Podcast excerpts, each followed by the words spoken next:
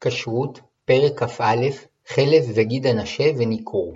הלכה א' איסור חלב החלבים הם חלק מהשומנים שבבשר הבהמה, וכאשר מקריבים בהמה להשם, מצווה להקטיר את חלביה ולהזות את דמה על המזבח. כהמשך לכך, אסרה התורה לאכול חלב ודם, שהואיל והחלב ראוי להיות מוקטר להשם, ואת הדם מזים על המזבח, אסור לישראל לאוכלם, שנאמר וזרקו בני אהרון את דמו על המזבח סביב, והקריב ממנו קורבנו אישה להשם, את החלב המכסה את הקרב, ואת כל החלב אשר על הקרב, ואת שתי הכליות, ואת החלב אשר עליהן אשר על הכסלים. והקטירם הכהן המזבחה, לחם אישה לריח ניחוח כל חלב להשם. חוקת עולם לדורותיכם, בכל מושבותיכם, כל חלב וכל דם לא תאכלו. איסור דם יבואר בפרק הבא. איסור חלב חל על שלושת מיני הבהמה, שור, כסב ועז, שהם ראויים לקורבן, שנאמר, דבר אל בני ישראל לאמור, כל חלב שור וכסב ועז לא תאכלו. אבל אין איסור חלב בשומנים של שבעת מיני החיה הטהורה, שאין מקריבים קורבן ממיני חיה, וכן איסור חלב במיני עופות טהורים, ואף שיש מיני עופות שכשרים לקורבן, אין לשומניהם ייחוד, שכן עולת העוף קרבה כולה על המזבח, ובחטאת העוף כל בשרה נאכל לכהנים. האיסור הוא לאכול חלב, אבל מותר ליהנות ממנו, ולעשות בו מלאכה ומסחר. חומרה יתרה יש באיסורי חלב ודם, שעונשם של שאר מאכלים אסורים, כגון חיות טמאות ושרצים, מלקות, ואילו עונשו של האוכל חלב ודם, כרת, מפני שהם ראויים לעלות על המזבח כקורבן להשם, והאוכלם מבזה את הקודשים וכורת נפשו ממקור חייו, שנאמר כי כל אוכל חלב מן הבהמה אשר יקריב ממנה אישה להשם, ונכרתה הנפש האוכלת מעמיה, כל נפש אשר תאכל כל דם, ונכרתה הנפש ההיא מעמיה. כשרות ב', פרק כ"א, הלכה ב', מהו חלב? החלבים דומים בצורתם ומרקמם לשומני הבהמה, אלא שהחלבים הם חתיכות שומן מגובשות וגדולות יחסית, שנמצאות בשלושה מקומות בבהמה, וקל יחסית להסירן כמקשה אחת, וכאשר מקריבים קורבן, נצטווינו להקטירם על גבי המזבח, ואילו השומנים בלויים יותר בבשר, וקשה להסירם כמקשה אחת, וכאשר מקריבים קורבן שלמים, הם נאכלים יחד עם בשר הקורבן. כיוון שהחלבים והשומנים דומים, לאחר שחתכום והפרידו מבשר הבהמה, קשה להבדיל ביניהם, ולכן אכילת חתיכה שהיא ספק שומן ספק חלב, היא הדוגמה השכיחה לאכילת ספק איסור, שצריך להקריב אשם תלוי לכפרתו. משמעות המילה חלב מובחר, משובח ושמן, וכמו שאמר פרעה ליוסף בעת שביקש שיביא את יעקב אביו ואת אחיו למצרים, ואתנה לכם את טוב ארץ מצרים, ואכלו את חלב הארץ. וכמו שנאמר על הבל, שהביא קורבן ממבחר צונו, והבל הביא גם הוא מבכורות צונו ומחלביהן, וישע השם אל הבל ואל מנחתו. וכן במתן תרומה לכהן, נצטווינו להפריש את החלק הטוב שבפירות, שנאמר, בערימכם את חלבו ממנו. נמצא אם כן, שחלב הבהמה הוא החלק השמן והטוב שבבהמה, שכן השומן הוא החלק הרך והעשיר ביותר בקלוריות, והחלבים הם חתיכות השומן הנאות, ולכן אותן נצטווינו להקריב על גבי המזבח. שלושה מיני חלבים הם א', החלב השעל הקרב, על קיבות העיכול שנקראות קרביים, ב. החלב שעל הכליות, ג. החלב שעל הכסלים, על צדדי המותניים, סמוך לחלב שעל הכליות, שנאמר, והקריב מזבח השלמים משל השם את החלב המכסה את הקרב, ואת כל החלב אשר על הקרב, ואת שתי הכליות ואת החלב אשר עליהן אשר על הכסלים. כשרות ב' פרק כ"א הלכה ג' דיני חלב למעשה. שתי הגדרות נאמרו לגבי חלב. האחד, תותב קרום ונקלף, היינו שהוא פרוס כבגד ויש לו קרום שכאשר מקלפים אותו החלב נקלף עמו. השני, שכל שהבשר חופה אותו עד שהוא נראה בלוע בבשר, הרי הוא שומן ומותר. הוסיפו חכמים ואסרו גם שומנים שדבוקים ונמשכים מחלבים אלו, למרות שהם בלויים בבשר, מפני שהם יונקים מהחלב. וכן, אסרו חוטים וקרומים שנמשכים מהחלבים האסורים מהתורה, מפני שהם יונקים מהם. וכפי שאמרו חכמים, שישנם חמישה מקומות שיש בהם חוטים וקרומים שצריך להוציאם, שלושה מהם משום חלב, בטחול, בכסלים ובכליות. בקהילות שונות נהגו להחמיר בשומנים נוספים, מפני קרבתם או דמיונם לחלבים האסורים. בנוסף לכך, בעקבות חורבן הקהילות והגלויות, התעוררו ספקות לגבי שומנים נוספים בגוף הבהמה, ובכל ספק הנוגע לאיסור תורה, צריך להחמיר, ובספקות הנוגעים לאיסורים מדברי חכמים או מחמת המנהג, מעיקר הדין היה אפשר להתיר. אולם בפועל, מחמת חומרת איסור חלב והקושי להבדיל בין חלב לשומן, נהגו בדרך כלל להחמיר. לאחר הפרדת החלב משאר חלקי הבשר והשומן, צריך להניחו במקום שלא יהיה חשש שיתערב בבשרים ובשומנים הכשרים.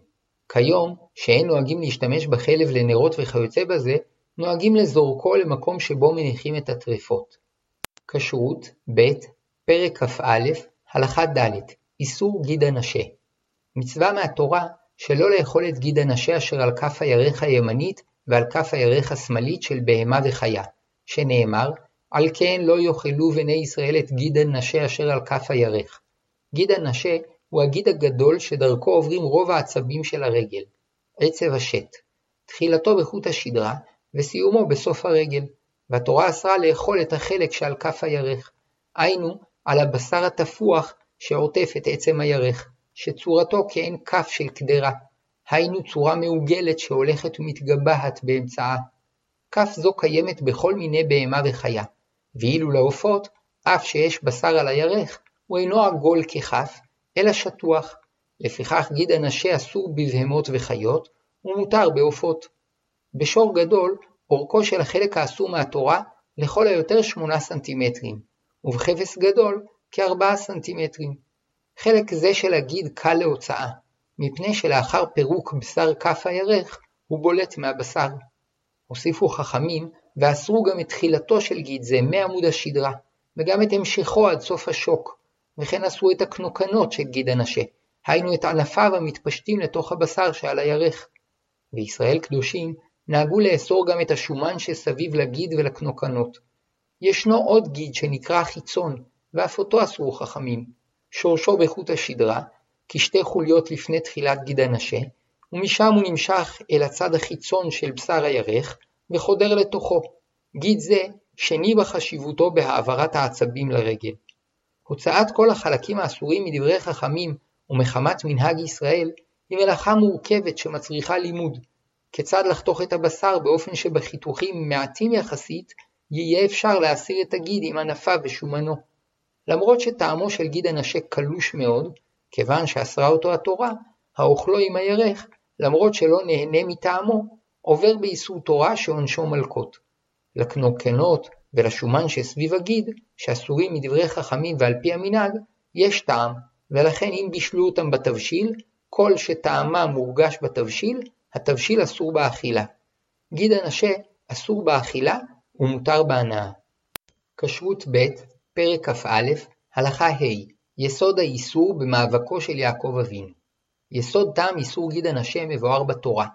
לאחר שיעקב אבינו ניצל מחותנו לבן הארמי, שביקש להורגו, והחל להתכונן למפגש עם עשיו אחיו, שאף הוא ביקש להורגו, ויקום בלילה הוא, ויקח את שתי נשיו ואת שתי שפחותיו, ואת אחד עשר ילדיו, ויעבור את מעבר יבוק, ויקחם, ויעבירם את הנחל, ויעבר את אשר לו. אמרו חכמים, שחזר ועבר את הנהר, כדי להביא פקים קטנים שנשכחו שם, מפני שהצדיקים, ממונם חביב עליהם יותר מגופם, לפי שאין פושטים ידיהם בגזל. ויוותר יעקב לבדו, ויאבק איש עמו עד עולות השחר. וירא כי לא יכול לו, ויגע בכף ירחו, ותקע כף ירך יעקב בהיאבקו עמו. ויאמר שלחני כי עלה השחר. ויאמר לא אשלחך כי אם ברכתני. ויאמר אליו מה שמך? ויאמר יעקב. ויאמר לא יעקב יאמר עוד שמך, כי אם ישראל, כי שרית עם אלוהים ועם אנשים ותוכל. וישאל יעקב ויאמר הגיד נא שמך. ויאמר למה זה תשאל לשמי? ויברך אותו שם. ויקרא יעקב שם המקום פניאל, כי ראיתי אלוהים פנים אל פנים ותנצל נפשי. ויזרח לו השמש כאשר עבר את פנואל, והוא צולע על ירחו. על כן לא יאכלו בני ישראל את גיד הנשה אשר על כף הירך, עד היום הזה, כי נגע בכף ירך יעקב בגיד הנשה. כלומר, בכך שאיננו אוכלים את גיד הנשה שבו נפצע יעקב אבינו, אנו זוכרים את מורשתו, שבמסירות ובגבורה הקים את משפחת ישראל והשיבה לארץ. אף שטעם המצווה קשור למעשה שהיה עם יעקב אבינו, נצטווינו שלא לאכול את גיד הנשה בעת שניתנה התורה לישראל על ידי משה רבנו בסיני, ובתורה צורפה המצווה לסיפור המעשה, כדי ללמדנו את טעמה. אמנם, כפי הנראה, גם לפני מתן תורה נהגו בני משפחת יעקב שלא לאכול את גיד הנשה, אלא שמנהגם מתבסס על תחושה פנימית, ולא על מצווה מחייבת. כשרות ב', פרק כ"א, הלכה ו', סוד איסור גיד הנשה. אמרו חכמים שאותו מלאך שנאבק ביעקב היה שרו של עשיו, ועלה מאבקם עד כיסא הכבוד, מפני שהוא נוגע ביסודות האמונה. שרו של עשיו מבקש שהעולם הזה יתנהג לפי טבעו, ואילו יעקב אבינו מבקש לתקנו על ידי אמונה, ערכים ותורה. וכשראה מלאכו של עשיו שאינו מצליח לגבור על יעקב מפני חוזק אמונתו, היכהו במקום תורפתו, בגיד הנשה, ואף על פי כן יעקב התחזק נגדו, ולא שחררו עד אשר הודה לו וברכו. דרך גיד הנשה עוברים העצבים המרכזיים שברגל, ומבחינה רוחנית הוא המחבר את הראש והלב שמבטאים את המחשבות והרגשות, אל הרגליים שמבטאות את המעשים. הפגיעה בגיד הנשה ביטאה את טענתו של עשיו. אמנם הדיבורים על אמונה וערכים גבוהים ויפים, אבל בפועל אין אפשרות להנהיג את העולם על פי ערכי הקודש, כי בעולם הזה החטאים תמיד גוברים על הערכים והאידיאלים. לא זו בלבד, אלא שבניסיון להנהיג את העולם על פי ערכי הקודש, יש משום חילול הקודש, כי הקודש נועד לשמיים, ולכן הצדיקים שמנסים ללכת בדרכי השם בעולם הזה, נופלים בחטאים. נשה לשון חולשה, שכחה ושינוי, שתוך המעבר אל הרגליים ועולם המעשה, הרעיונות הטובים נחלשים ונשכחים, ואף משתנים לרעה, שכן גיד הנשה עובר סמוך למקום התאווה. אמרו חכמים שסיבת חזרתו של יעקב אבינו בחשכת הלילה אל מעבר לנהר, הייתה כדי להביא פקים קטנים שנשכחו, ואז המלאך תקף אותו. פקים קטנים אלו רומזים לחלשים ולחוטאים שבישראל, שגם עליהם לא רצה יעקב אבינו לוותר, מפני שבלעדיהם כנסת ישראל חסרה, ולא תוכל לתקן את העולם.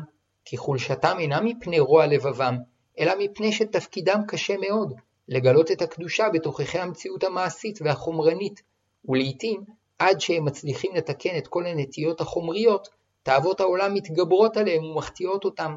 המקום המכוון ביותר לפגיעה בנפשות אלו, בגוף יעקב אביהם של ישראל, הוא גיד הנשה, שקרוב למקום התאווה, והפגיעה בו יוצרת ניתוק בין המחשבות והרגשות העליונים לעולם המעשה על כל תאוותיו.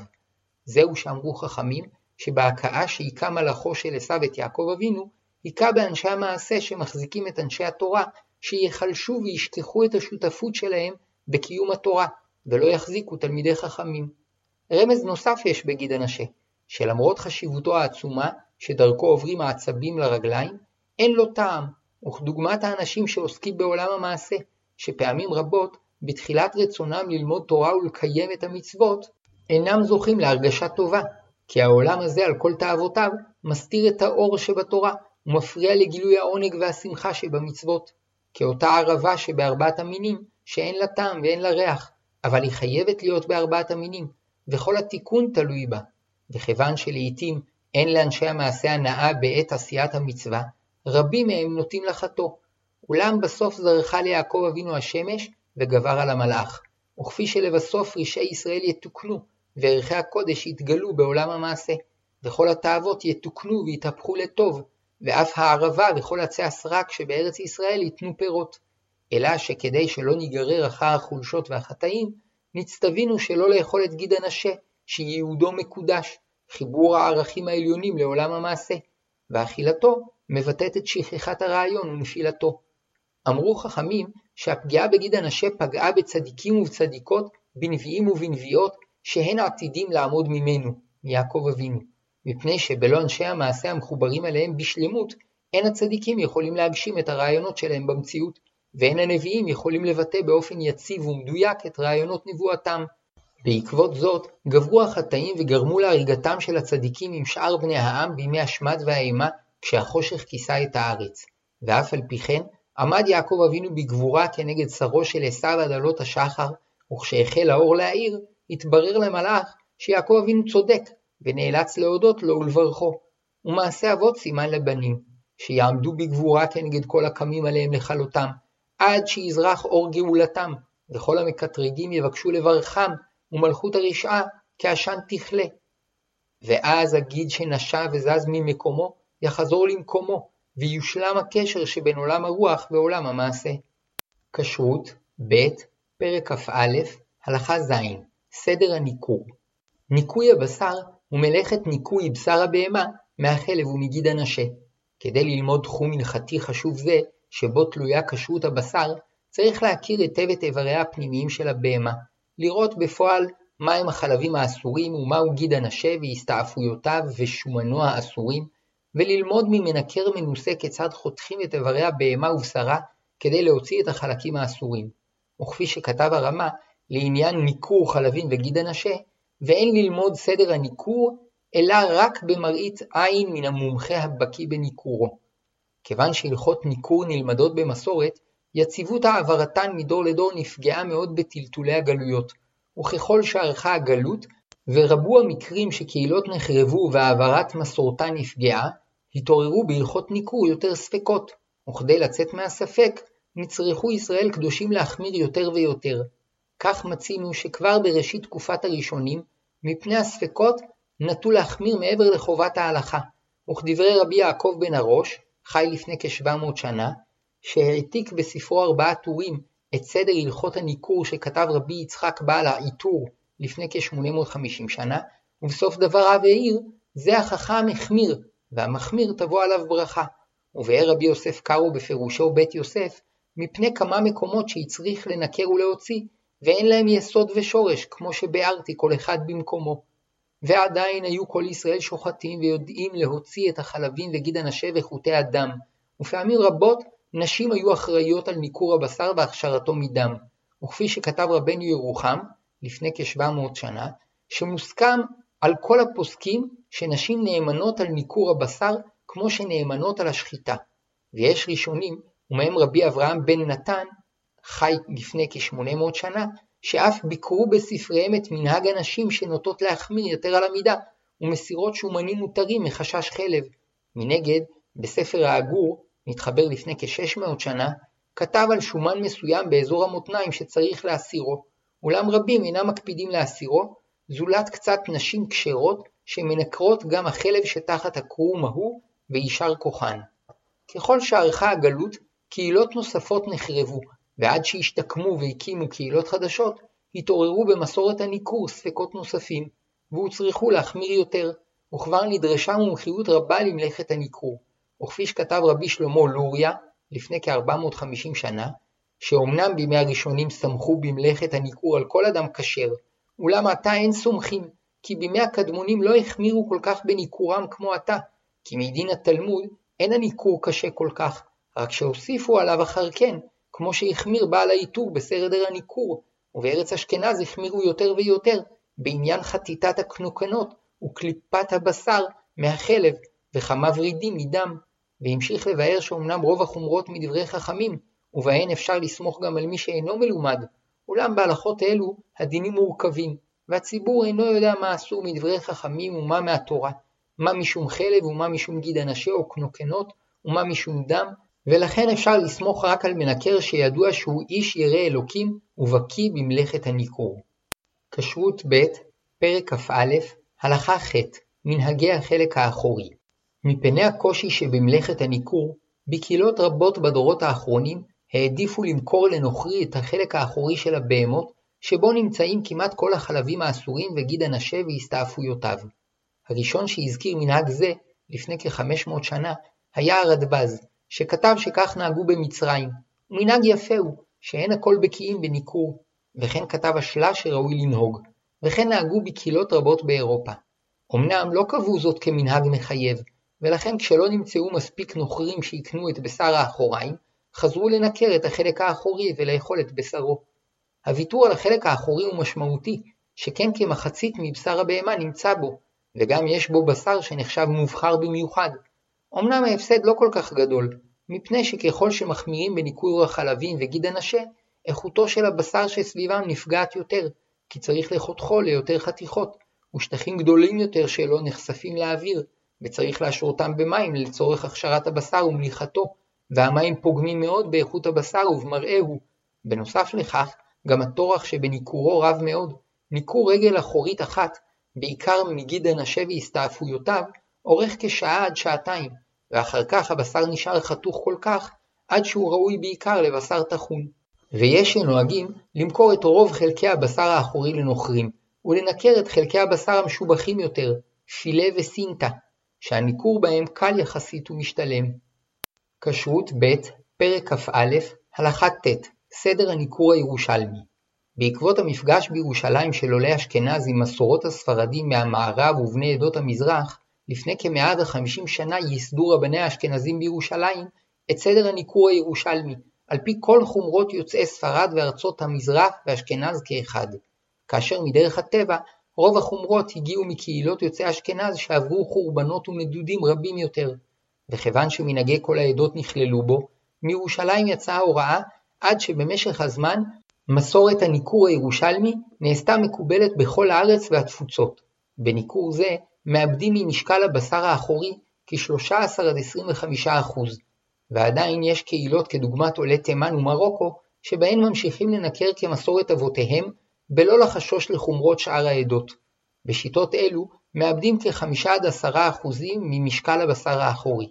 והרוצה לסמוך עליהם רשאי, אולם בהכשר שמיועד לציבור הרחב, נוהגים לחשוש לכל המסורות כפי הניכור הירושלמי. אמנם כשיבנה בית המקדש במהרה בימינו, יהיה צורך להכריע בכל הספקות, כדי להגדיר במדויק מהם החלבים וגיד הנשה, שכן בקורבנות שלמים, חטאת, אשם ופסח, מצווה להקריב את החלבים בלבד על המזבח, ואת שאר הבשר מצווה לאכול, ואין להחמיר בשומנים שמעיקר הדין מותרים. ושוב תצא תורה מירושלים, כאשר יכריעו בבית הדין הגדול בכל הספקות.